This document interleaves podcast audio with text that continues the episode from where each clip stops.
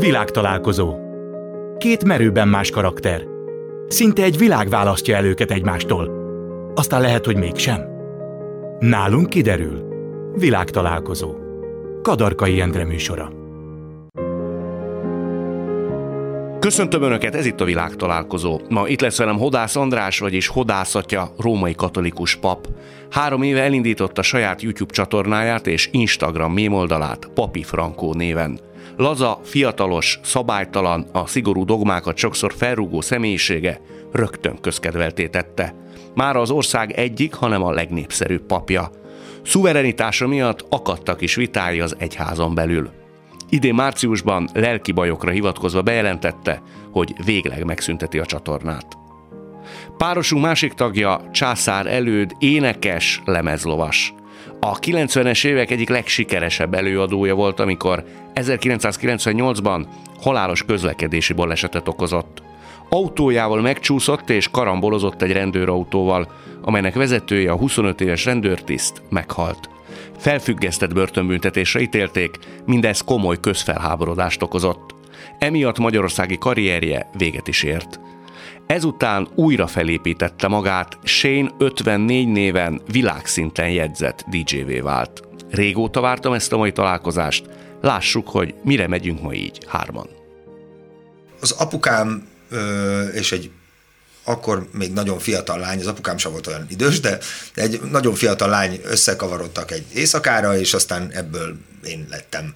És a, az anyukám akkor nagyon fiatal volt, és az ő anyukája, az én nagymamám, aki valószínűleg már nem él, ő azt mondta, hogy neki ez a gyerek nem kell, és mivel az anyukám még kiskorú volt, ezért ő, mint hogy, hogy, hogy, hogy mi ennek a gyámja, mint felnőtt hát, mint, mint, figyelm, képviselője. Mint, mint a felnőtt képviselője, ő konkrétan lemondott a gyerekről, és engem ott hagytak a kórházban, és akkor onnan bekerültem egy intézetbe, és mire az apukám ki tudott szedni onnan, addigra már fél éves voltam, mert a bürokrácia olyan nehézkes volt a 70-es években Magyarországon, hogy akkor is, hogyha ő az apukám, az vér szerinti apám, tényleg ő az, tényleg így van, akkor se akartak neki odaadni. És aztán valahogy ez nálunk a családban azért nem annyira tehát, hogy fura, nehéz erről beszélni otthon. De miért? Nem tudom. De te próbálkoztál? De hogy próbálkoztam? De, de aztán egy, később már próbálkoztam, amikor, amikor a nagyszüleim éltek, akkor lett volna érdekes, mert az ő oldalukról is egy csomó érdekes lett volna. Anyai vagy apai nagyszülők? Apai, apai nagyszülők. Az anyai nagyszülővel volt neked kapcsolatod? Tehát ezzel ja, az asszonyjal? Ja aki... nem, egyszer beszéltem vele telefonon de azt hiszem. és Te fölhívtad, hogy jó napot kívánok, én vagyok az unokája? Volt egy ilyen nyomozós időszakom, amikor ú, nekem most ki kell deríteni, honnan jöttem, ki vagyok. Annyit tudtam anyámról, hogy, hogy elment illetve diszidált Ausztriába, és ott nyoma vezet. Nyilván én, én azért annyira, volt egy időszak, amikor annyira ismert voltam az országban, hogyha az anyukám itt él, akkor nem tud kikerülni. Tehát, hogy egyértelmű lett volna, pláne ezzel a névvel abban az időben én voltam az egyetlen ebben az országban. De ő tudta, hogy az ő fiát úgy hívják, hogy császár előtt? Azt tudtam, mert ő adta nekem az elődnevet, hála a jó égnek, de mondjuk a 70-es években ennek annyira nem örültem, tehát nyilván tudta volna, de hát aztán nem tudta, és, és 40 éves voltam, amikor ezzel találkoztunk. Te kezdeményezted? Igen, mert Bécsben játszottunk egy, egy fesztiválon, és nem, úgy volt, hogy én kaptam tőle egy e-mailt a lányom születése előtt egy pár héttel, hogy egy ilyen nagyon fura e-mail jött, ilyen fura magyarsággal, és aztán amikor az aláírás ott volt, akkor ott volt, hogy mixtaj veled, és Oh. És te tudtad, hogy ő az édesanyád? Hát igen, de hát hogy képzelted azt a pillanatot, amikor egy ilyen nagyon fura e-mail jön, és tényleg nagyon fura magyarsággal megfogalmazva, és aztán a végén oda volt írva, hogy, hogy Melinda mixtai sima, és ez a tessék. És aztán ugye nem tudtam, hogy mit csináljak. Ilyenkor az ember, mit, mondasz valakinek, aki 40 éve készülsz, vagy 35 éve készülsz arra, hogy majd jól mondasz neki valamit, de mit mondasz? És akkor én nem nagyon, e-mailezgettünk el nagyon, nagyon sután, és akkor mentem játszani Bécsbe, gondoltam, hát akkor most felhívlak, és üzenek, jövök holnap, ha gondolt, találkozunk. És akkor eljött a szállodába, és mi szállodába találkoztunk először. Ez megrázó volt? Nem, nekem ne, semmilyen nem volt. Tehát, hogy én azt hittem, mivel nekem ez, a, ez az élmény nincs meg, ami általában az emberek nagy részének megvan, hogy az igazi anyukája nevelte fel, tehát, hogy van köztük egy olyan, gondoltam én, hogy van egy olyan ősi kapcsolat az embernek az anyjával, ami egy ilyen kimondhatatlan, ilyen nagyon mélyről jövő olyan viszony, ami csak köztetek van, hiszen mégiscsak egyek voltatok kilenc hónapig, tatara, tatara, én erről nem tudok semmit, tehát hogy gondolom, biztos van. Na hát ez nincs. Vagy legalábbis nekem nem volt. Jött egy néni, kinyitottam az ajtót, ott állt egy néni, akinek az orra és a szeme olyan volt, mint az enyém, meg a szemöldöke, ezt addig nem nagyon éreztem, csak az apám felé, ahol, akire szintén nagyon hasonlítok.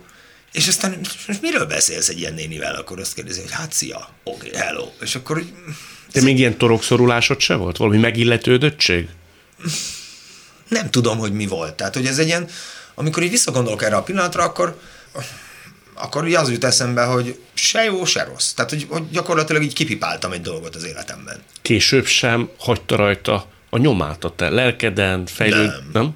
Nem, nem. Kapcsolatban maradtatok?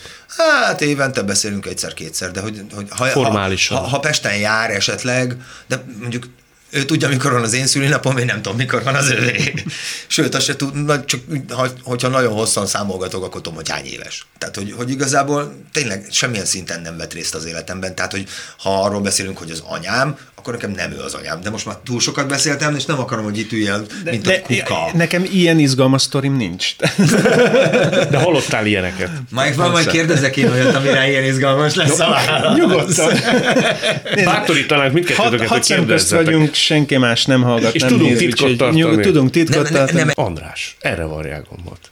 Amen. Sok ilyen történetet hallasz, hallottál? Mindenféle történetet hallunk. Ugye nekem az a szakmám része, vagy a, a munkám része, hogy, hogy emberek jönnek és mesélnek. Egyrészt az úgynevezett lelkivezetésben is, hogy amikor mondjuk ilyen életvezetési tanács adásszerű dolog van, másrészt pedig a sokat emlegetett Jónásban is, ugye, ami kívülről misztériumnak tűnik, hogy az emberek eljönnek, elmondják a bűneiket, én meg azt mondom, hogy jó van, a jó Isten megbocsát, és akkor Ezt most olyan rutinszerűen mondtad itt is. Tehát ez ott is így van, hogy elmondod, rendben van, de annak a mélységét nem éled át. Ez kicsit olyan, mint szerintem az életmentő műtét az orvosoknak. Hogy ma is megmentettem három embert, megműtöttem a szívét, vagy kiműtöttem a rákot, és egy idő után muszáj, hogy rutin legyen, mert hogyha ott zokogsz minden egyes műtét után, hogy ah, mekkora történet, akkor, akkor egy idő után kikészülsz idegileg. Tehát, hogy Az elején megviselt? az elején nagyon. Tehát mentél haza, és vitted magaddal? Persze, mert be, bevonódunk az élettörténetbe. Azért a, a gyónásban ugye mindenki a nehézségeit teszi le, meg a küzdelmeit, meg az, hogy mi nem sikerült, meg ilyesmi, és akkor így nagyon érzelmileg be tudunk vonódni, sőt, hát nagyon gyakran mondjuk valaki eh, elsírja magát a gyóntatószékbe, vagy, vagy kiadja a haragját, akár saját maga felé, akár a szerettei felé. Tehát ott nagyon súlyos érzelmek vannak. És nekem muszáj kialakítanom egy, egyfajta ilyen jó értelemben vett rutint, hogy amikor vége van a gyóntatásnak, akkor én kilépek a gyóntatószékbe, és kvázi, mint az orvos is kimosakszik a műtét után, ugye, hogy nem viszi magával a, a, a vért, meg a mindent a, a műtőből, nekem is így lelkileg ki kell mosakodnom. És Hova teszed le? ott hagyom. Ott kell hagynom a gyóntatószékbe. Ez, ez ott hangzott el, ott történt, ez ennek sehol máshol. Főleg azért, mert lehet, hogy én kilépek a gyóntatószékből, és akkor egy teljesen más szituációban találom magam. De ez az ember szembe jön veled az utcán. Ez az, ami engem nagyon érdekel. Na. Hogy volt már olyan, hogy valaki olyat mondott, amitől ökölbe szorult a kezed, mert hogy erre azért megvan az esély, uh-huh. amitől ökölbe szorult, amitől azt mondtad, hogy ezt már az én gyomrom sem bírja megemészteni, vagy egyszerűen annyira szörnyű volt a dolog, hogy egyszerűen azt mondtad, hogy kész, annyi kiborulok végen. És nem azért, mert ő csinálta, tehát hogy nem a bűnöst keresem, hanem uh-huh. téged kereslek, hogy volt már ilyen. Egy, egyrészt nem, nem volt. Tehát, hogy persze mindenféle fajta ember van, de azért a bűneink, most ezt hadd szabadjon így mondanom, a bűneink nagyon átlagosak. Tehát, uh-huh. hogy körülbelül életkor szerint meg lehet mondani, hogy ki mivel küzd. Tehát, hogy bejön valaki, látom rajta, hogy hány éves, kb. 80%-ban fogom tudni, hogy mit, mit fog mondani. Tehát nem is vagy fölkészülve arra, hogy megtörténjen egyszer az, hogy valami förtelmes dolgot mondjanak, amit előd említett az Hát előbb? erre hogy lehet felkészülni? Tehát, hogy végigjátsza az ember, hogy hogy reagálnék egy ilyenre. Rutinszerűen tudnám-e azt mondani, hogy ennyi mi atyánk, Én nem azt szoktam mondani. azt szoktad? Igen, hogy mi- Nem, nem, ez az úgynevezett elégtétel, amit szoktunk adni a gyónás végén, ez az ennyi mi atyánk. Ennek igazából az a funkciója, hogy valahogy, egy pszichológia egyébként, a gyóntatás pszichológia. Tehát egyrészt ő már attól megkönnyebbül, hogy ki tudja mondani, hogy szembesül. Tehát hogy ezt a pszichológia már 200 éve tudja, az egyház meg 2000 éve, hogy az, hogy kimondom, azáltal egy picit távolságot veszek tőle, azáltal kicsit ránézek más szemszögből, és leteszem. És ez egy megkönnyebbülés. Konkrétan sorozatgyilkos oda jön, és azt mondja, hogy Nézzétek, a, a, a gyónásnak az... elmennél a rendőrségre vele? A Gyónás, mindjárt, a Gyónásnak az... Mindenkit Ez mindig is érdekelt. A Gyónásnak az alapfeltétele az, hogy te bánd azt, ami történt. Tehát, hogy, hogy onnan indulunk ki, hogy akkor jössz el gyónni, hogyha te beláttad, hogy amit csináltál, az rossz. Ha egy sorozatgyilkos belátta, hogy amit csinált, az rossz, akkor az én hitem szerint méltó az Isten bocsánatára. Az Isten akkor nem bocsátja meg ezeket a bűnöket, vagy bármelyik bűnt, hogyha nem bánjuk meg. Tehát a sorozatgyilkos mondjuk úgy jön be hozzám, nem történt még ilyen, de ha úgy jönne be hozzám, hogy megöltem ennyi embert, és most is éppen megyek megölni ennyi embert, de gondoltam, közben beugrok. Nem erre gondoltam. Azt mondja, hogy tíz évvel ezelőtt történt. Nem, én, kon- én konkrétan pedofiliára gondoltam. Tehát, hogy konkrétan arra Akkor miért nem azt kérdezed? Azért, mert, mert, mert egyrészt nem akar, tehát hogy, hogy egyrészt rajtad nem lehet számon kérni olyat, ami nem a te dolgod. Másrészt én személyesen is érintett vagyok ebben a dologban, és azért... Ez mit jelent? Hát az, hogy én, nálam Hát, nagyon erőteljesen két, kétszer bepróbálkoztak, és, és csak a, az csak az én személyes szerencsém, hogy nem lett ebből erőszak. Uh-huh. Mert hogy pont olyan emberek próbálkoztak be, amelyik közül egyik sem volt különösen erőszakos, az egyik az apámnak egy nagyon jó barátja volt, akit uh-huh. istenítettem egész gyerekkoromban, úgyhogy ezt a dolgot így nagyjából úgy elnéztem neki tíz évesen, és aztán Mi történt pontosan? én elmentem hozzá, és emlékszem, hogy a Híd túl messze van című filmet adták a tévében, akkor azt néztük, akkor kiderült, hogy apámék nem, nem jönnek, akkor én hazamegyek, és majd ott találkozom velük, és akkor jó, mindjárt, mindjárt hívok neked egy taxi, de akarsz-e szexfilmet nézni? Tehát ez- Kérdezte tőled? Kérdezte tőle. Ő egy hány éves férfi volt? Hát mi tudom én, egy nagy darab szakállas szörös fickó volt. Tehát, hogy hát apám korabeli, uh-huh. akkor lehetett 35-40 között lehetett. Te mennyi lehettél? Én 10. Tíz. Én tíz, és akkor hát tíz évesen, hogy hogy ne szeretnék. És aztán úgy, úgy, úgy intézte a dolgokat, hogy, hogy, hogy egyszer csak én ültem a fotelben, és így letolt nadrággal megjelent itt mellettem. Hogy hát akkor légy szíves, csináld azt, amit a néni a tévében. És mondtam, hogy hát én nem, de most hívd a taxit, és hazamegyek. Tehát, hogy, hogy nem, volt meg a, nem volt meg a brutálkodás a dologban, Honnan volt benned ekkora lélek jelenlét? Onnan, hogy nagyon jóban voltam vele, és nagyon szerettem, és eszembe sem jutott, hogy ártani akar nekem. Hazamentél, és azzal kezdted, hogy elmondtad apukának? Nehogy mondtam el, hát miért mondtam volna el? Tudtam, hogy apám meg fogja ölni akkor, hogyha ezt elmondom, úgyhogy nem mondtam el. De hogy nekem túlzottan Nem nagy... volt tör- utóélete a dolognak. Nem, de egyszer még bepróbálkozott, mert hogy nálunk az volt a szokás, hogy amikor buli volt állunk, és a gyerekek lefeküdtek, akkor az összes barát, mindenki bejött, és mindenki elköszönt a gyerekektől külön. És aztán ő még egyszer, egyszer bejött, és akkor így bepróbálkozott, hogy adjak neki egy nyelves puszit, és mondtam, hogy na, most már ezt hagyjuk. Akkor sem mondtad apukádnak? Nem, nem, mert egyrészt engem nem, tehát hogy nem bántott. Tehát, hogy nem, nagy törést nem okozott, én akkor nem éreztem ennek a súlyát. Aztán mire éreztem a súlyát, addigra már én nem akartam vele találkozni, mert akkor én vertem volna be az orrát. Apukádnak mikor mondtad el? Apukám a könyvemben olvasta, és nagyon ideges lett, hogy miért nem mondtam el neki, és mondtam, hogy azért, mert így reagáltál volna. És mi volt a másik eset? Mondtad, hogy két ember. A másik eset egy ö, fickó volt, egy újságíró, aki, aki már nem él, és ő felcsábított magához, hogy, hogy Depes Mód képei vannak, amiket nem raktak be az újságba, és hogy nézzem meg a koncertről. Én óriási Depes Mód rajongó voltam, és akkor fölmentem hozzá, megnéztem a képeket, ezt ott nevetgélt, mindenféle utalásokat tett, amiket akkor nem nagyon éreztem, és aztán egyszer csak így odajött hozzám, így átkarolta a vállamot, és így adott egy puszit így a fejem bubjára. És akkor így én akkor most megyek. De akkor már 15 éves voltam, 14 és 15, még nem voltam 15, és akkor azért már képben voltam, hogy itt mi a helyzet, és akkor nagyon gyorsan elhúztam a csíkot. Ő nem próbálkozott többet, de nagyon rossz híre volt szakmában az embernek. Nagyon megérintett egyébként, amit mondtál is. Nagyon sajnálom, hogy, hogy ilyesmi történtek veled, és uh, Engem nem bánt szerencsére. Tehát, hogy nem, hála Istennek. Igen, tehát, hogy ez az egyetlen jó. Ne, igen, mindenki másképp reagál egyébként, minden áldozat másképp reagál, valakinek ez mélyebbre megy. Sajnos. Na, itt két dologról van szó. Az egyik, az egyház tanítása az, hogy minden bűnre van bocsánat, amit az ember megbán. Tehát legyen az gyilkosság, legyen az pedofil, legyen az mit tudom, blitzelés a BKV, már nem tudom micsoda. Tehát bár, Annyira direkt- jó, hogy ezeket egymás mellé Nem, teszed. nem, nem, blitz- nem a egymás blitzel és mellé. a pedofil. Igen. És nem egymás mellé, hanem hogy BKV azért akartam idehozni, hogy, hogy a, a bűn teljes skálája, tehát a, mondjuk a legkisebbtől a legnagyobbig Értem. minden bűnre van. Tehát most nem akartam összemosni, nyilvánvalóan. Uh, ez az egyházi rész. A másik viszont a jogi rész, hogy egy bűnnek attól még megvan a büntetése. Pedofil esettel találkoztam, de azok nem gyónásban ö, jöttek elő, hanem áldozatok kerestek meg engem, nem egyszer. És akkor mit csináltál? Mindig azt csináltam, amit ott is akkor tudtam csinálni. Tehát, hogy most nem fogom nyilván az összeset elmesélni, meg nem is akarok itt nagyon konkrét dolgokat mondani, mert nem, nem akarom sérteni, azért itt is van egyfajta titoktartás, de volt olyan áldozat, akivel besétáltam a rendőrségre, és odaálltam, és azt mondtam, hogy itt most ez történt, és ezzel tegyünk valamit. Majd a rendőrség közölte, hogy ők nem tudnak semmit tenni, mert én nem vagyok a, a szülője, úgyhogy ők nem tudnak még csak egy vallomást sem felvenni, menjünk szépen Nem kiskorú? Hát fiatalkorú volt, 18 alatti. És akkor a rendőrök nem foglalkoznak és vele, nem hogyha egyedül megy oda. Hát ne, nem, nem, nem. Nem foglalkoztak vele. Utána egyébként őt elvittem a gyermekvédelmi szolgálathoz, ott ugyanez volt a duma, hogy én nem vagyok törvényes képviselő, úgyhogy nem foglalkoznak ők se vele. Úgyhogy például ennek a helyzetnek sajnos nem lett utólete. A de... pedofil, vagy a pedofiliát elkövető családon belülről jött, vagy egyházi? Az az eset családon belül. De nem akarok nagyon belemenni a részletekbe, jó? Volt olyan is, aki egyházon belül. Volt egyházon belül is, volt nem egyházon belül. Az egyházon belül az azért könnyebb, mert ott például el tudtam intézni, hogy a, az elkövető az megkapja a megfelelő büntetést. Ott könnyű volt elintézni, mert az rendszer. Na ezt meséld, mert ez érdekel engem, ez a sztori, mert ez a ritkább. és nem, de és mondom, az egy, nem. Tudom, hogy az egyháznak nagyon rossz a megítélése ebből a szempontból, de szerintem ennek több köze van ahhoz, hogy az egyház kommunikációja rossz egyszerűen.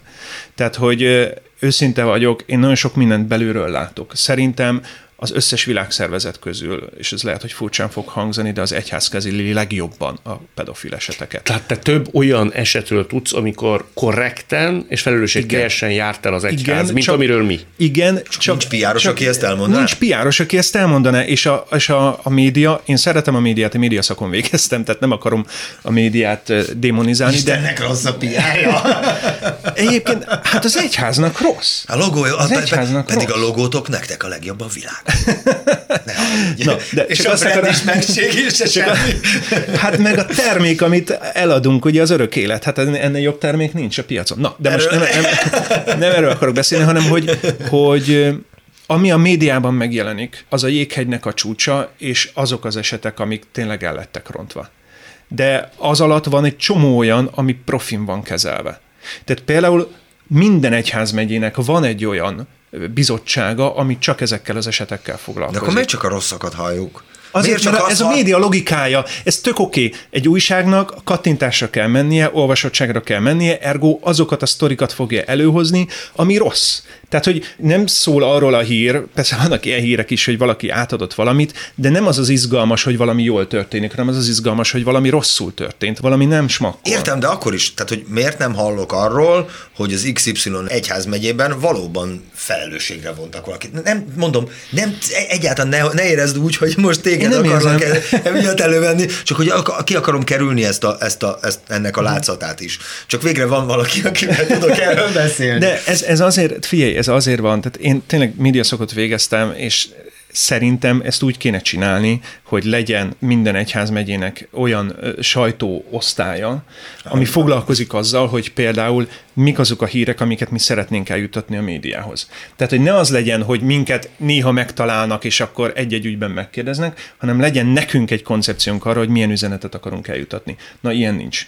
Uh-huh. Ez itt továbbra is a világtalálkozó Hodász Andrással és Császár előddel. András, igen. Ö, ha kiderül X-ről egy ilyen szörnyűség, Igen. ti egyházon belül, tehát így informális viszonyokra gondolok, kivetitek magatokból, vagy van annyira szemellenzős, talán még az is megengedett szó, hogy álszent egy-egy kollégád, aki megpróbál úgy csinálni, mintha nem történt volna mindez. Endre abszolút kivetjük. Abszolút zéró tolerancia van, sőt, mondok valamit, sokkal szigorúbbak a törvények nálunk, mint az államnál. Mi történik egy ilyen egyházi emberrel, akiről csak ti egymás közt tudjátok? Végig megy a vizsgálat, mi az ő sorsa? Ha olyasmi történt, ami világi bírósághoz is tartozik, akkor a világi bíróságnak is átadjuk az ügyet. Ez ugye azért nehézség, mert az egyházi szabályzás szigorúbb. Most a te esetedben például, hogyha egy 18 pluszos fiú lefekszik egy mondjuk 10 6 éves lányjal, uh-huh. mondjuk egy 19 éves fő egy 16 éves lányjal, az a világi bíróság szemében semmi, nem történt semmi.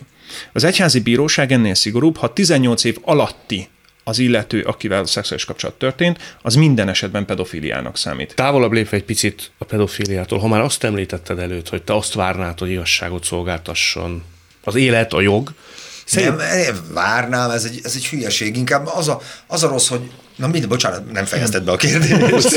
úgy, úgy nehéz válaszol. Hogy szerinted a te esetedben, a te balesetet kapcsán igazságot szolgáltatott az élet és a jog?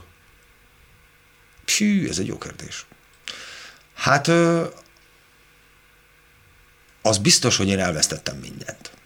Tehát, minden alatt mit értünk? A minden alatt mindent. A minden alatt azt értjük, hogy elveszett az életem. Tehát, hogy, hogy én egy kicsit és most ez nagyon hülyén fog hangzani, meg, meg, meg, tehát hogy én nem akarom ezt semmilyen szinten sem összehasonlítani, hogy valaki az életét veszti el úgy, hogy meghal, vagy valaki az életét veszti el, hogy meghal társadalmilag. Tehát, hogy nekem volt egy olyan időszak az életemben, amikor én ugyanúgy nem léteztem, mintha meghaltam volna. Ahhoz képest, ami előtte volt velem. Tehát, hogy alapvetően a legnagyobb ö, dolog ebben az egészben az, hogy azok az emberek, akik engem azért gyűlölnek, mert drogosan megöltem, egy, elgázoltam egy rendőrt, azok csak azt nem tudják, hogy nem drogosan, nem gázoltam el, tehát, hogy, hogy ez nem, nem oda mentem és baltával vertem fejbe valakit azért, mert éppen ahhoz volt kedvem. Megcsúszott az autóm, összeütköztünk, volt egy csomó olyan körülmény, ami miatt nekem kábítószeres rendőrgyilkosnak kellett lennem, de ezek Ki nem... szerint? A, hát a média szerint, mert pontosan ugyanaz történt, amit mondtál, hogy nyilván én voltam a híres popénekes, hidd el nekem, soha életemben nem voltam akkora sztár, mint a baleset utáni hetekben. Nem voltam akkora szupersztár, nem én voltam Magyarország legnépszerűbb énekese, de hirtelen akkor Magyarország legnépszerűbb előadója lettem, aki most csinált valami olyat, amiért nagyon tudunk ráharagudni. Én énekórára mentem egy délután, délután négy órakor, mert három nappal ezelőtt voltam a tévében egy műsorban, ahol énekeltem, és az énektanárom felhívott, hogy a mély hangjaim nincsenek rendben, menjek vissza és hozzuk rendbe. Délután négy órakor volt. Na most délután négy órakor az ember énekórára hogyan megy?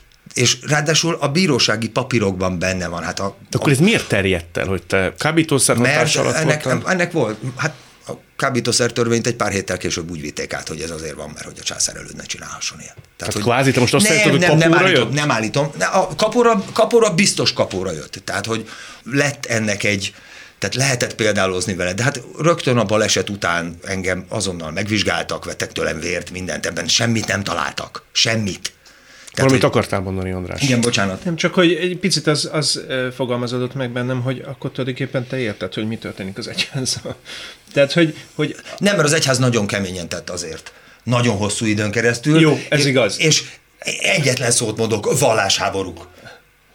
Nem Ez volt. most hogy jön ide a úgy, vallásháború? úgy, hogy az, egy, úgy, hogy az egyház, az egyház összes történetét kell, kell egyben figyelni, én szerintem. Tehát, hogy már úgy értem, hogy, a, hogy a, tehát az egyház ugyanúgy a saját tradícióinak a fogja, mint ahogy a vélemények az egyházról, az egyház Fű, ezt nagyon nehéz. most nagyon megpróbállak nehéz követni, de hogy jön a, a, Nem a vallásháború. drogozáshoz, a Nem a- nem a pedofiliához a, vallásháború, vagy ezt most nem értem. Hát, hú, igen, ezt, ezt én sem fogom tudni valószínűleg.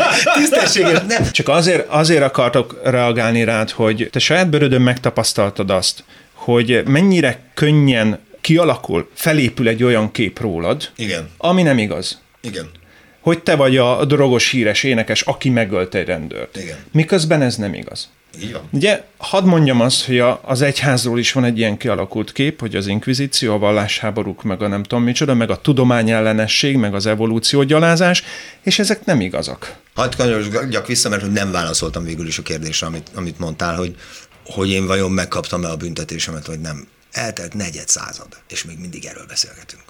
Nem lehet az, hogy az maradt az emberekben, hogy ahogy például Stoll leülte a négy hónapos büntetését, az emberek fejében, és most a közvélekedésről beszélek, hogy miért beszélnek ezzel kapcsolatban, amikor te szóba jössz, te viszont nem. Én nem akarok az András ügyébe belefolyni, de, de hogy a, az enyémben volt egy csomó nagyon fontos részlet, hogy én büntetlen elődeletű voltam. Nekem három tilos parkolásom volt a, a balesetem előtt. Én, nekem semmilyen, semmilyen problémám nem volt a törvényel soha. Addig, amíg az enyém volt, nem nagyon ítéltek el az embereket súlyosbító körülmény nélkül letöltendő börtönbüntetésre egy halálos baleset esetén. Szerinted miért volt akkor ennyire a közellenség akkor császár előtt? Mert azért, mert mert hogyha igaz lett volna az a rengeteg marhaság, amit én hallottam jobbra-balra, össze-vissza, amitből a nagy részét a, volt, amit a rendőrök terjesztettek el, volt, amit az újságírók találtak ki, volt, amit a bűnügyi újságírók találtak ki. Tehát, hogy, hogy ezek a dolgok így elindultak, elkezdtek görögni, és a mai napig, a mai napig olyan marhaságokat tudok erről hallani, hogy, hogy már, már nem akarok ezzel harcolni. Tehát, hogy... Valami eszembe jut, azt lehet, hogy nagyon illetlen a felvetés, de szerintem vagy annyira laza és vagány srác, hogy erre is válaszolsz. Nem lehet, hogy az akkori magyar társadalom, újságolvasó magyar társadalom elsősorban azért haragudott rád, mert az azt megelőző életviteled volt számára olyan, hogy bicskanyitogatott. Abszolút elképzelhető. Tehát, hogy, hogy időnként belefutok itt ott, ott ilyen régi császárelődős FLM-es interjúkba, és azért tényleg nem voltam semmi. Tehát magyar arcú voltál? Egyrészt, de nem is, nem is csak az, hogy nagy arcú voltam, hanem egy megfejthetetlen, hogy ez, ez, ez kicsoda, micsoda. A tévében nem értették, hogy mit csinálok. Túl hamar lettem, túl népszerű, megmagyarázhatatlanul. De számomra is megmagyarázhatatlan volt. Tehát, hogy én nekem egyik pillanatra a másikra a, a, belekerültem a tévébe, és az egyik pillanatra a másikra egy hú, szuper népszerű lettem egy pillanat alatt, és hihetetlenül ismert. Van olyan jelenet, amire ha visszagondolsz, és ez, hogy utólagosan emlékeztetnek erre, azt mondod magadban, hogy azt a betyár 700 Ó, rengeteg. Van egy nagyon, nagyon ciki interjúm a Bocskor Gáborral. A Igen, azt láttam. Ahol, hát azt figyelj, én nem, az is tudom, én nem is tudom, hogy mit képzeltem magamról. Te ugye azt jól értelmezem, hogy nyilván ez egy nagyon drasztikus felkiáltójár volt. Ó, persze. Tehát ennél azért megúszhattad volna olcsóbban is. Igen. De azért kellett ez, hogy a jóisten vagy a sors az orrodra koppintson? Hát nyilvánvalóan. Tehát, hogy, hogy Mi lennél te, ha nincs ez a baleset? Mármint a Kovács Ákos. Nem tudom, hát, mert nem, most csak úgy értem, hogy a Kovács Ákos, hogy ilyen, ilyen megöregedett bonviván. Nem, már nem, nem, nem, nem, nem, megörö, nem, bocsánat, az Ákossal kapcsolatban nekem van egy teóriám. Az, az, hogy én most mit gondolok az Ákosról, vagy a zenéje, vagy, vagy a jelenség, az nekem mit jelent, az egy dolog. De az Ákos az egyetlen olyan magyar előadó, aki a karrierje első pillanatától, még a mai napig is tartó karrierje során egyetlen egy komoly törést nem kellett el elszenvedni. Tehát magyarul azt mondod, hogy a tiéd az egy ilyen egyenletes vonalú? Nem, nem, az Ákos, az Ákos karrieréről beszélek. Akkor miért mondod azt, hogy az lennél? Az, nem, azért mondom, azért mondom hogy, a, hogy nem azt akarom ezzel mondani, hogy az Ákos egy kiöregedett béna popstar, hanem azt akarom mondani, hogy az Ákos az egyetlen olyan ember, lehet szeretni a zenéjét, lehet szeretni azt, hogy énekel, vagy ahogy filmet csinál. És miért, miért nem mutatsz? Erre, mert erre ülsz, azért. és azt akarom mondani, hogy akkor lennék egy ilyen, egy olyan figura, aki egész életünkben velünk volt, és zenét csinált, és lehet, hogy lenne még három olyan dalom, mint a megtalálok még, viszont soha büdös életben nem lettem volna első az amerikai dance listán. Tehát, hogy... Mert hogy te egy új karrierbe kezdtél DJ-ként, hát, azt mondtad, hogy te mindent elvesztettél. Igen. Tehát Bár el... nem hasonlítható azzal, aki a gyerekét abszolút, veszti el. Abszolút, tehát hogy, hogy nem akarom, nem akarom a, a és a balesetben volt, tehát igen. hogy semmiképpen nem akarom kicsinyíteni azt, amit a másik oldalon okoztam. De a, az, az én oldalamról, tehát hogy én csütörtök délután kettő órakor még itt voltam, és csütörtök este 6 órakor már úgy beszéltek velem a rendőrök a Hungária körúti rendőrpalotában, mint egy szardarabbal. És akkor én még nem tudtam, hogy ez, ez így lesz nagyon sokáig. És akkor egy pár héttel később beszéltem egy, egy nagyon híres nemzetközi PR szakemberrel, aki Magyarországon élt abban az időben, és így rám nézett, és azt mondta, hogy neked véged? És mondom, hogy hát nehogy már, hát de hát az engem szeretnek az emberek. Felejtsd el. És neki lett igaza. Tehát, hogy csináltam egy lemezt, mert azt hittem, hogy az embert, tehát hogyha valakinek szeretik a dalait, akkor nem utálhatják az embert. Téged akkor utáltak? Micsoda, hát a, a testőrrel kellett járnom az utcán egy Mert darabig. mi történt volna, ha nincs Hát ott? egyszer konkrétan nekem akart esni valaki a Tesco-ban, hogy oda jött egy fiszkó, és azt mondta, hogy most megöllek. És akkor csak a testőröm háromszor nagyobb volt, mint ő. Tehát az, amit például a késő című számban énekelsz, hogy rám kiáltott minden áruló. Jó, ezt soha eszembe se jutott ez a mondat. Jézus Mária. Te tényleg az voltál, hogy mentél az utcán és kaptad? Ja, az első, az, első az, az, az egy nappal a baleset után volt, mentem a pff, valahol a 13. kerületben, és egy virágboltból kijött egy néni, aki az ilyen típusú nénikkel addig én iszonyatosan jóban voltam. Nagyon. Imádtak engem az ilyen típusú nénik, én őket imádtam. Kijött a néni, kurva anyád, rendőrgyilkos! Így, és mindez száz méterről. Tehát a, a 13. kerületi ekkora utca szerinted hogy visszhangzott? De az az igazság, hogy te most kit érdekel az, hogy nekem milyen rossz volt, amikor valakinek meghalt a gyereke. Velük beszéltél a szülőkkel? Igen, és hát a, úgy küldtek el a, a halálba, ahogy vagyok. Hogy, és milyen körülmények közt kerested meg? Hát ez egy nagyon, ez egy nagyon, talán életemnek két rettenetesen nehéz pillanata volt. Az egyik, amikor a lányomnak meg kellett mondanom, hogy elválok az anyjától, a másik pedig ez, amikor oda kellett mennem a bírósági folyosón a szülőkhöz, és a szemükbe kellett néznem. El addig ti nem találkoztatok. Én próbáltam, de, de üzentek, hogy eszembe se jusson. Megláttad őket, oda mentél? Igen. És mit mondtál?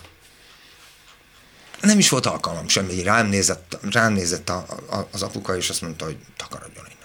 Soha, eszébe sem, eszébe se jusson ide jönni. Vagy valami hasonló. Nem tudom pontosan, hogy mit mondott, de ez volt a lényege. És hát gondolhat, tehát, hogy eleve oda menni úgy, hogy a teljes média ott van a folyosón. Tehát mindenki. Eleve úgy oda menni, úgy, és hát nem le, tehát hogy kérsz elnézést? Tehát hogy? Mit akartál mit mondasz? mondani? Mit tudom én? Ti nem döntötted el? Hát nem lehet. Tehát, hogy, de úgy remegett a lábam, hogy ki volt száradva a szám, egy szót nem tudtam kinyögni. Hát szerinted, hát most haragudhat bárkire, bárki ennél jobban. Na, hogy kérsz elnézést? Mit mondasz? Hú, nagyon sok minden kavargott bennem, csak nem akartam beleszólni, mert... mert, mert Nyugodtan. Nem, ez egy nagyon, nagyon fontos és nagyon erős történet. Um, Kinek fontos? Szer- szerintem, ha van valami, ami mondjuk az én vallásomnak a, a és akkor itt most az egyház PR-ját egy kicsit, ha van valami, ami, ami az én vallásomban szerintem jó, az az, hogy van bűnbocsánat.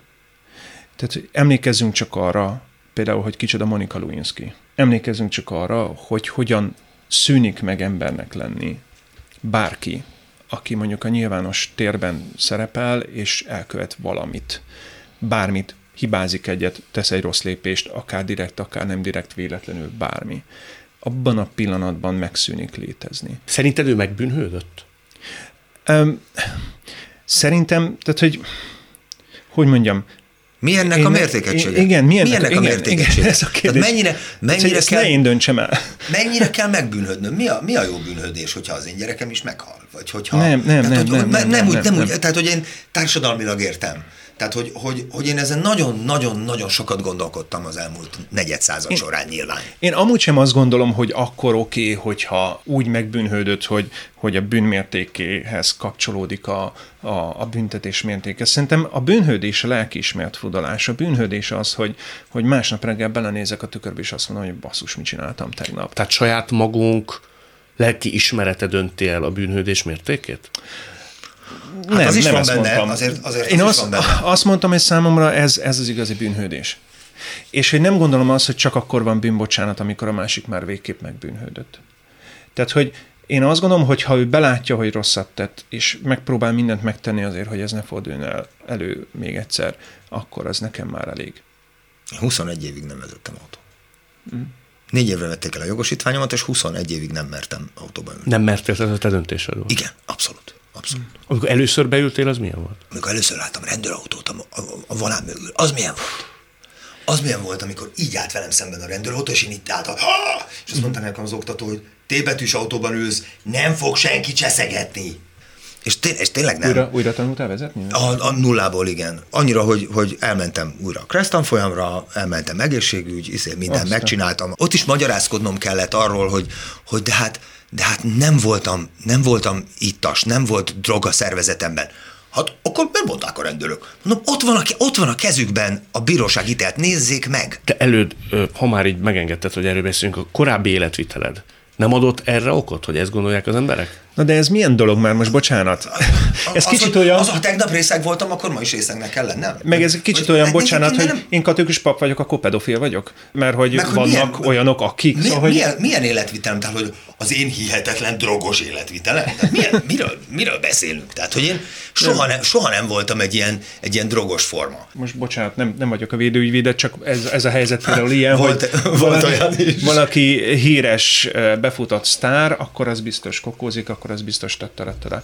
És ugyanígy kategóriák, tehát hogyha ha valaki politikus, akkor az biztos korrupt, ha valaki pap, akkor az biztos. Szóval, hogy mert kategóriákban látunk, mert így egyszerűsítjük le a valóságot, a világot, egyszerűen így kényelmesebb látnunk. Te ki voltál téve, nyilván nem hasonló mértékű, de komoly lincselésnek? Persze. hát on- online persze. persze. Mi miatt? Persze. Politikai szerepvállalás, az, az a leginkább persze, tehát hogy amikor, amikor én exponáltam magam politikai kérdésben, meg úgy, úgy kritikusan fogalmaztam bizonyos politikai oldalak felé, akkor nyilván a, egyébként a felfokozott társadalmi hangulatban, meg nyilván, hogy mondjuk nem azt mondtam, amit papként úgy általánosságban az emberek elvárnak tőlem, hanem mondjuk annak a szöges ellentetjét, akkor, akkor ez így, ez okozott akkor a sokkot, hogy igen, lett belőle lincselés. Ez itt továbbra is a világtalálkozó, Hodász Andrással és Császár előddel. Neked mi volt a kártétel? Ha van ilyen, hogy mi az, amit veszteségként elkönyveltél? Tehát a brandet sérült, a lelket sérült, a megítélés túl, túl azon, hogy antidepresszánsokat szedtem, és hogy be kellett fejeznem az online csatornáim. Azt azért fejezted be? Ezt azért fejezted be? A csesztetés miatt? Persze. Ez nem volt így kimondva számomra, most megnéztem majdnem minden interjút. Az, hogy ez a, ez a lincselés, ha már így neveztük, uh-huh. volt a kiváltó oka. Hát ez, mondjuk ez volt az utolsó csepp a pohárban, persze. Olyan szinten a lelkedre vetted azt, amit persze. kaptál? Hát ez, tehát, hogy egyszerűen... Nem lehetne a lelkedre venni. Igen, tehát, hogy aki az online térben létezik, annak vagy bírnia kell ezt az irgalmatlan kemény terepet. Tehát ez tényleg kint állsz a, a háborús övezetben, és lőnek. És lőnek rád. és lőnek rád, és gyakorlatilag alig van nálad fegyver vagy pajzs, amivel védekezhetsz, és lőnek rád. Ezt, ezt vagy valaki e, Bayer Zsolt is, is bírja, mert akkor arca van, mert elnézést, mert ezt majd kivágjuk. Vagy, nem vágunk ki semmit. Jó, hát akkor nem vágjuk ki, akkor Bayer Zsolt bírja, mert neki vastag a bőre, én nem bírtam. Tehát, hogy... hogy mutatkozott ez meg? Tehát remegéssel járt, nem tudtál aludni? Pánikrohamokkal, persze. Depresszió, pánikroham, szorongás, alvászavar. És rögtön tudtad, hogy emiatt van? Hát nem, el kellett mennem pszichológushoz. És, és akkor így, Igen, és akkor ez így szépen lassan. És te milyen pszichológushoz jársz? A világi pszichológushoz? Világihoz. világihoz. És hogy választasz pszichológus? Én teljesen random egyébként. Tök, én felmentem a netre, beírtam a Google-ba. Na, ez, és ez, ez a csávó tetszik, szimpatikus, ráírtam, volt neki szabad időpontja, és mentem. Én kifejezetten nem, nem akartam, ja, egyházi berkeken belül is vannak pszichológusok, tehát akikről tudom, hogy hívő katolikusok, de én kifejezetten nem akartam ilyen benfentes pszichológusok. Akkor ilyenkor, ez ne, ilyenkor a hasonló hasonlónak körül elv az nem, mert most nem rossz indulatúan értem, tehát hogy, hogy Ezt szerintem nem, egy, egy, egy, egyházi pszichiáter jobban megérti a te problémáidat, mint egy Uh, szerintem vannak pro és kontra érvek. Nekem az volt a fontos érv, hogy én szeretnék egy olyan valakivel beszélgetni, aki teljesen kívül áll az én gondolkodásmódomon. Akkor itt a válasz a kérdésre. Tehát, hogy, hogy aki, aki egy más szempontrendszerben él, és, és mert, mert lehet, hogy olyan dolgok, amiket én a hívőségemből, az egyháziasságomból adódóan már alapaxiómának fogadok el, és meg se kérdőjelezek, lehet, hogy azt is érdemes megkérdőjelezni. Tehát, hogy most lehet, hogy furcsán fog hangzani, de én úgy mentem oda, hogy akár arról is beszélgessünk, hogy van-e Isten. Vagy hogy... szinten képes voltál elbizonytalanodni, és megkérdőjelezni a, a cölöpöket? Én, én, úgy, én úgy vagyok vele, hogy szerintem jó dolog néha megkérdőjelezni a cölöpöket. Tehát én, ugye így tehát szenvedélyes igazságkereső vagyok. Ha egyszer kiderül, hogy nincsen Isten, és ez bizonyítást nyer. Jól van, most hol építsünk egy mágiát, jó, mindjárt jó, előjön az inkvizitor belőle. De hogy ha egyszer számomra bizonyítás nyer, akkor nincsen értelme tovább vinni azt, amit én csinálok. De hogy tud az kiderülni számodra igen, a földi igen, életünk hogy, során, hogy nincs? Igen. Hát nem, nem tudom, próbáljátok meg, nem minek, tudom. Minek, de, de, tényleg, hogy minek kell történnie ahhoz, hogy azt mondod, hogy oké. Okay. Okay. Fogalmam sincs, de eddig nem történt. Nem tudom. Tehát például a... a... De minek kell még történni? Akkor így kérdezem. Nem tudom, mert a, amit az emberek felszoktak sorolni, hogy hát biztos nincs Isten, mert rengeteg szörnyűség van a világban, nem tudom, szóval vannak ilyen, ezek, ezek számomra tök gyenge érvek. Én nem akarok felsorolni semmit, engem csak engem tényleg őszintén érdekel, hogy, hogy tudomány ide, tudomány oda, hit ide, hit oda, engem csak az érdekel, hogy a, a megingathatatlan hitet, uh-huh azt hogyan lehet megingatni? És, nézd, most, és most nem, nézd. nem akarom, tehát a félrejtés nem nem akarom. Engem érdekel. Oké. Okay. Nézd, én azt csináltam konkrétan, hogy megvettem az összes ilyen híres, nagyszájú ateistának a könyvét arról, hogy miért nincs Isten, és elolvastam őket. Mm-hmm. Tehát Stephen Hawking, a Nagy Terv című könyve, Richard Dawkins, az Isteni Téveszme című könyve, stb. Én ezeket végigolvastam. Szerintem ők nem olvasták végig a Bibliát.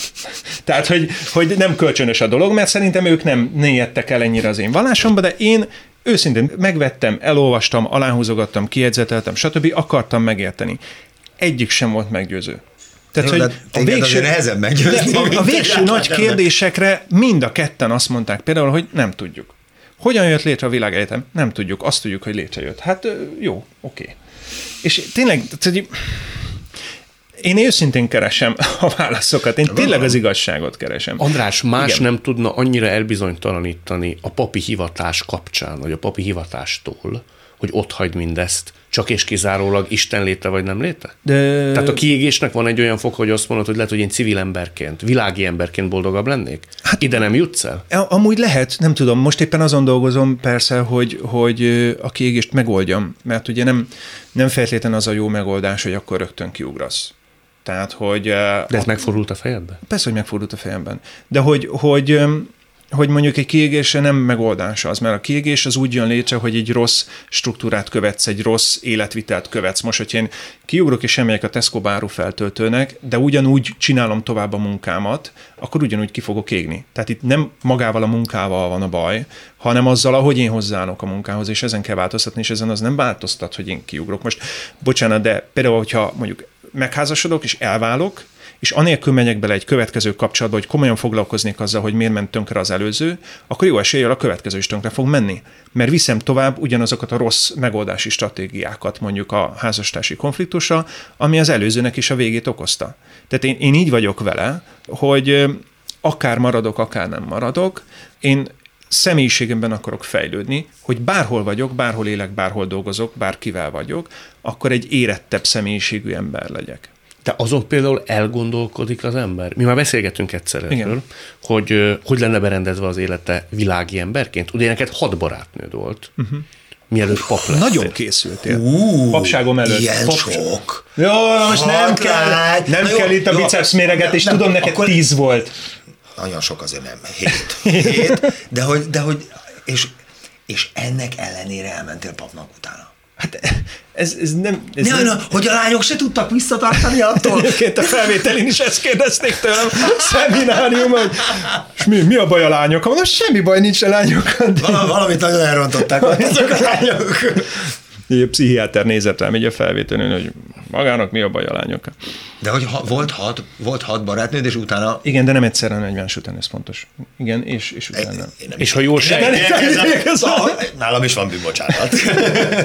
de hogy, de hogy, és akkor és akkor azt mondta az utolsónak, hogy na hát, akkor adjö, én most akkor... Hát sajnos igen, és ezt azóta is emlegeti. Azóta ő már egy kétgyerekes édesanyja, és egyébként Németországban él, és ezt azóta is emlegeti, hogy milyen rossz dumával szakítottam vele, de hát jó. De azóta igen. is, de azóta sem volt más nő az életed. Mit, mit mondtál neki? Hát nem, jó, nem azt mondtam, hogy inkább a celibátus, hanem azt mondtam, hogy, hogy nem szeretném folytatni, és akkor utána rá pár hónapra megjelentkeztem a szemináriumba, tehát neki teljesen egyértelmű volt, hogy, hogy miről van szó. Ennyire De... nem lehetett rossz az ágyban szegény. Azért azt tegyük tisztába, legalábbis nekem az interjúból az derült ki, hogy te az erkölcsi normáidat betartva ez, ez tartottad ezt a barát. Tehát szexuális élet nélkül, ha jól sejtem. Egyébként igen. Sajnálom, hogy elnézést kérek. Igen, hát Légy tudom, szíves, tudom. kérjél elnézést, tőle, elsősorban tőle. elsősorban tőle. Másodszorban pedig De... magadtól. Arról meséltél, hogy milyen volt az első csok, és tudom, hogy meg is állt a történet, a csókolózáson felül te, Várjál, te még... nem jut. Mi, mi, te most még... mi, mi? Te, a hat barátnőd volt, de te még... Hát amúgy hogy lehet egyikükkel, egyikükkel sem feküdtem le, de egyébként... Te még szűz vagy. Nem Elő. gondoltam, hogy ilyen mélységekig eljutunk De! ebben a műsorban. Fél, az inkvizíciótól az én szexuális életemig eljutottunk. Tart, ne haragudj, nem, nem bírtam meg, majd kivágja, hogyha szar, szar, szart csináltam. Nem vágunk ki. Ú, basszus, ne haragudj. De, ne, válaszolj, ne válaszolj rá, én pirulok el, nem ő, de sajnálom.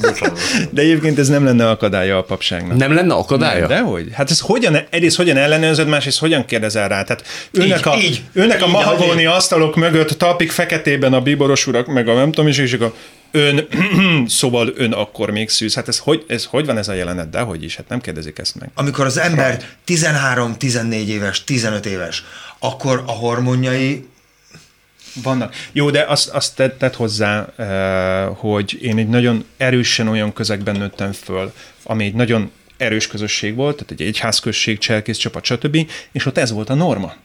Tehát ja. nekem az összes barátom az más, ezen norma szerint Úgy élt. más. Igen, jó, jó. Egyházi jó. iskolába jártam, cselkész csapatba jártam, minisálni jártam, stb. Minden csaj, akivel találkoztam, ebből a körből került ki, és minden haverom, akivel lógtam, ebből a körből És akkor milyen az, milyen az a kamaszkor, amiben nincsenek hormonok? Ja, hormonok azok vannak? Szex nincs? Hát így kérdezem. Így, tehát, hogy a, hová mennek a hormonok? Tehát, hogy hová, hová csatornázzátok ki azt a rengeteg mindent, ami máshol nem jöhet ki?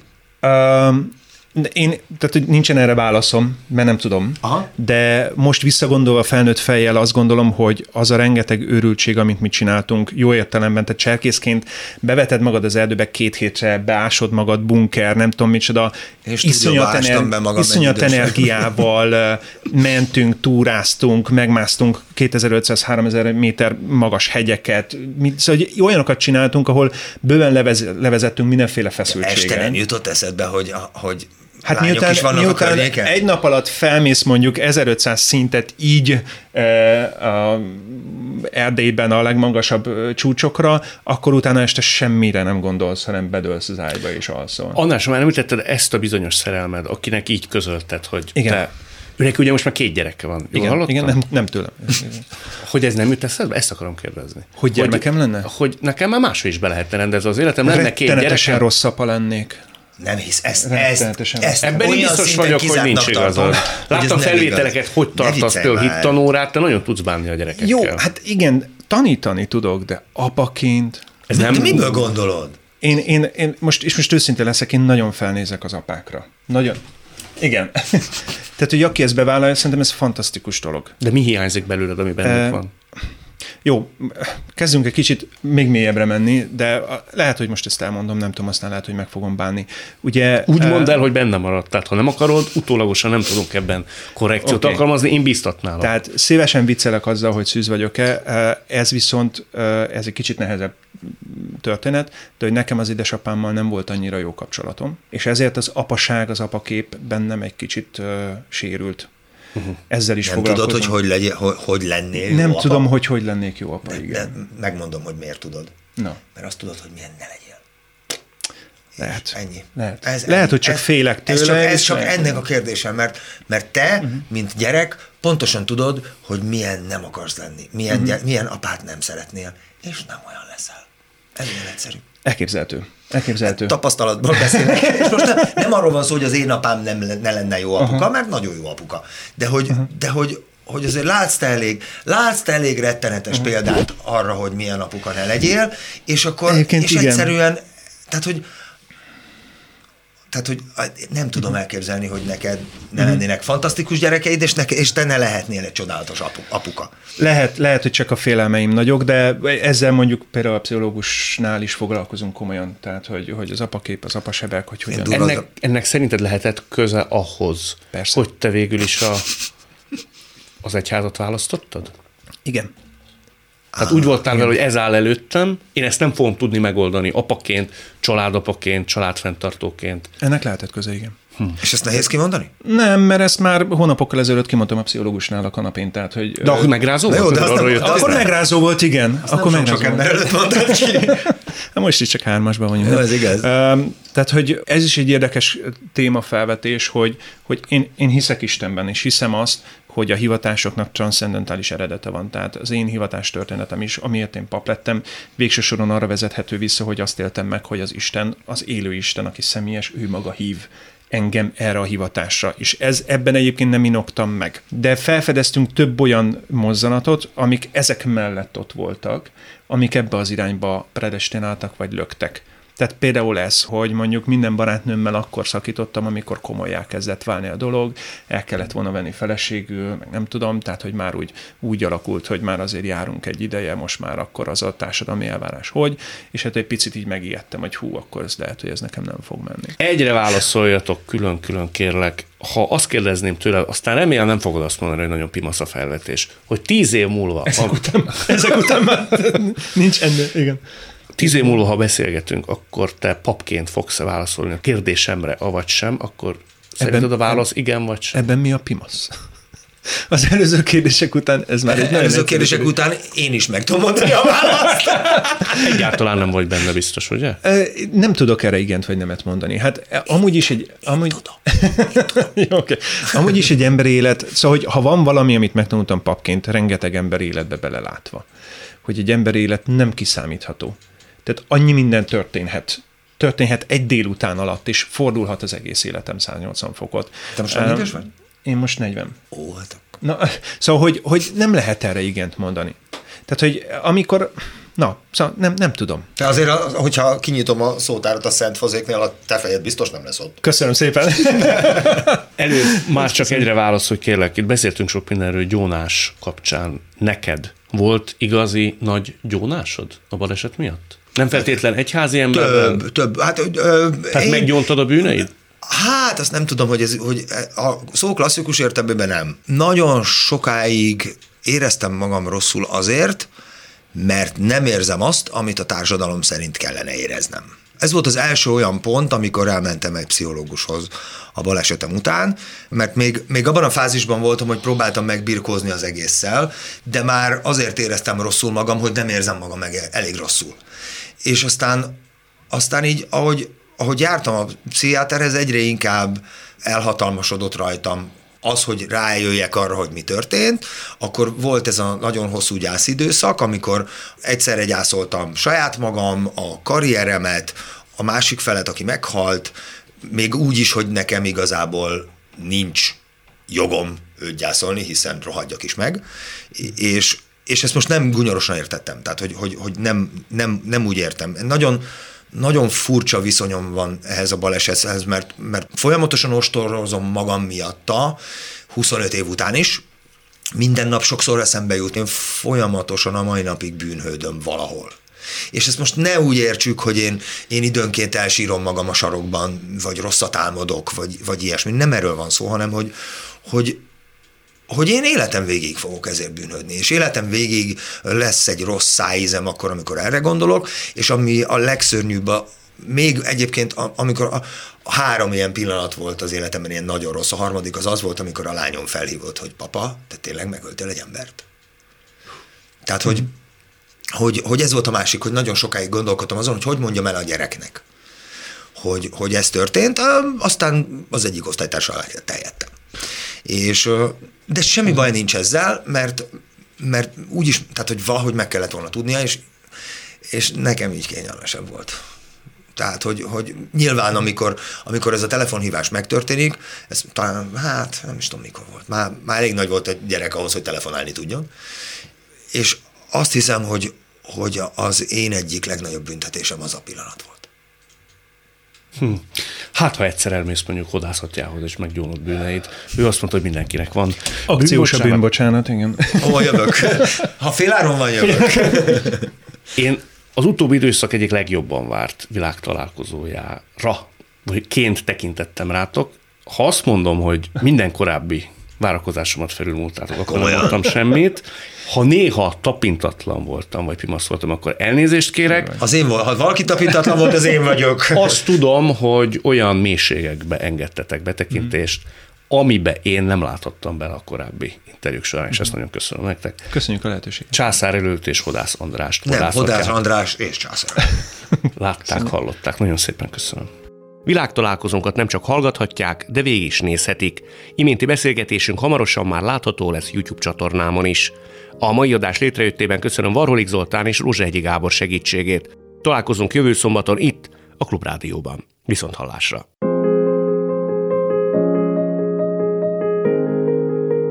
Jövő héten ugyanebben az időben két új világot, két új karaktert mutatunk be önöknek. Világtalálkozó. Kadarkai Endre műsora.